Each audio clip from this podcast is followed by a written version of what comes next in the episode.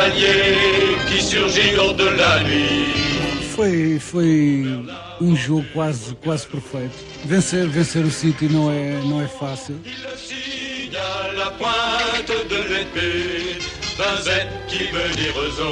E nós fomos, fomos uma equipa muito solidária.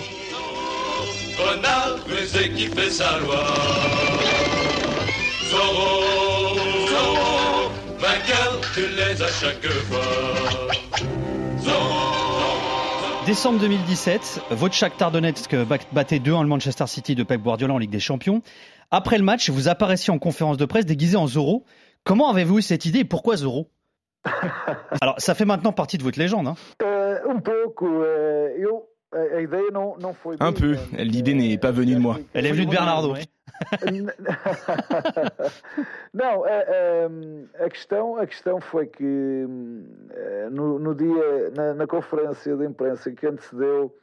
Hum, Non, lors de la conférence de presse d'avant-match, avant ce match contre Manchester City, qui était le jour d'Halloween, une journaliste m'a demandé si j'allais me déguiser, en quoi je me déguiserais si c'était le cas, et en quoi je me déguisais quand j'étais enfant. Eh bien, j'ai toujours aimé Zorro. D'abord parce que depuis gamin, j'aime beaucoup les chevaux, et ensuite parce que c'était un masque facile à faire. Je regardais beaucoup Zorro à la télévision et je l'adorais. Gostar. E, e depois, porque era uma máscara muito simples de fazer. eh, eh, e, e pronto, eu assistia muito, muito ao Zorro na, na televisão e realmente eh, eu adorava o Zorro. Então, quando, quando Et après ce match, mon ami et directeur Vitali m'a proposé Mister, si demain on bat City, ce qui nous permettait de nous qualifier pour les huitièmes de finale de Champions League, vous vous déguiserez en Zorro.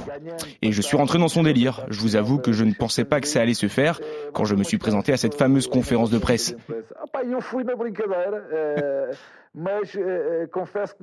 Ils se sont pointés avec le masque et la cape de Zorro. Et là, bien sûr, je me suis pris au com- Ce n'était pas prémédité et ça a eu un gros impact. Je pense que dans le football, ça fait du bien aussi parfois d'avoir ce genre de moments différents, de divertissement, de joie. Ça a eu un gros impact, mais c'était une simple plaisanterie. Também, eh, é bom ter estes, estes momentos diferentes, eh, momentos de divertimento, alegres. E aquilo, pronto, eh, teve um impacto muito, muito grande, mas foi uma simples, uma simples brincadeira. Alors, vous l'avez dit, votre passion pour Zorro vous vient aussi de votre passion euh, pour les chevaux. Lorsque vous entraînez au Portugal, vous avez parfois organisé des stages dans un centre hippique au nord du, du pays. Vous montez à cheval, est-ce que vous avez investi dans les chevaux aussi? Agora não, agora não tanto. Mas, mas sim, tenho, tenho cavalos, eh, não tenho tempo para, para, para usufruir, não é? Eh, Dernièrement, non, mais oui, j'ai des chevaux, je manque juste de temps pour en profiter. Je monte, mais pas très bien. C'est quelque chose que j'aime beaucoup. Et quand je suis au Portugal, j'essaie toujours d'y aller, notamment dans le nord, où j'ai un très bon ami qui détient un centre hippique. Procuro, principalmente no norte, onde eu tenho um grande amigo que tem um centro hípico. eh, Em e Esposende, não é? Em Esposende, sim, eh, centro hípico do norte. E, e Dernièrement, j'y ai emmené mon fils um pour lui faire essayer et il a adoré. Dès que je o- peux, j'y vais. o filhote, também para experimentar, ele adorou. E quando, quando tenho oportunidade, vou, vou sempre lá. En 2019, vous avez déclaré à la Gazzetta dello Sport que vous avez toujours aimé Zorro parce qu'il combattait les injustices.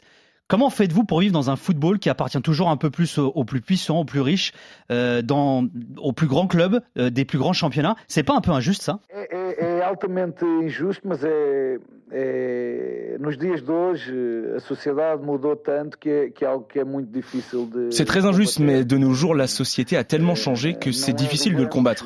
Ce n'est pas juste, mais c'est le reflet de notre société. C'est impossible de combattre cette inégalité. Ce serait bien pour le football qu'il y ait plus d'équilibre dans les investissements des clubs.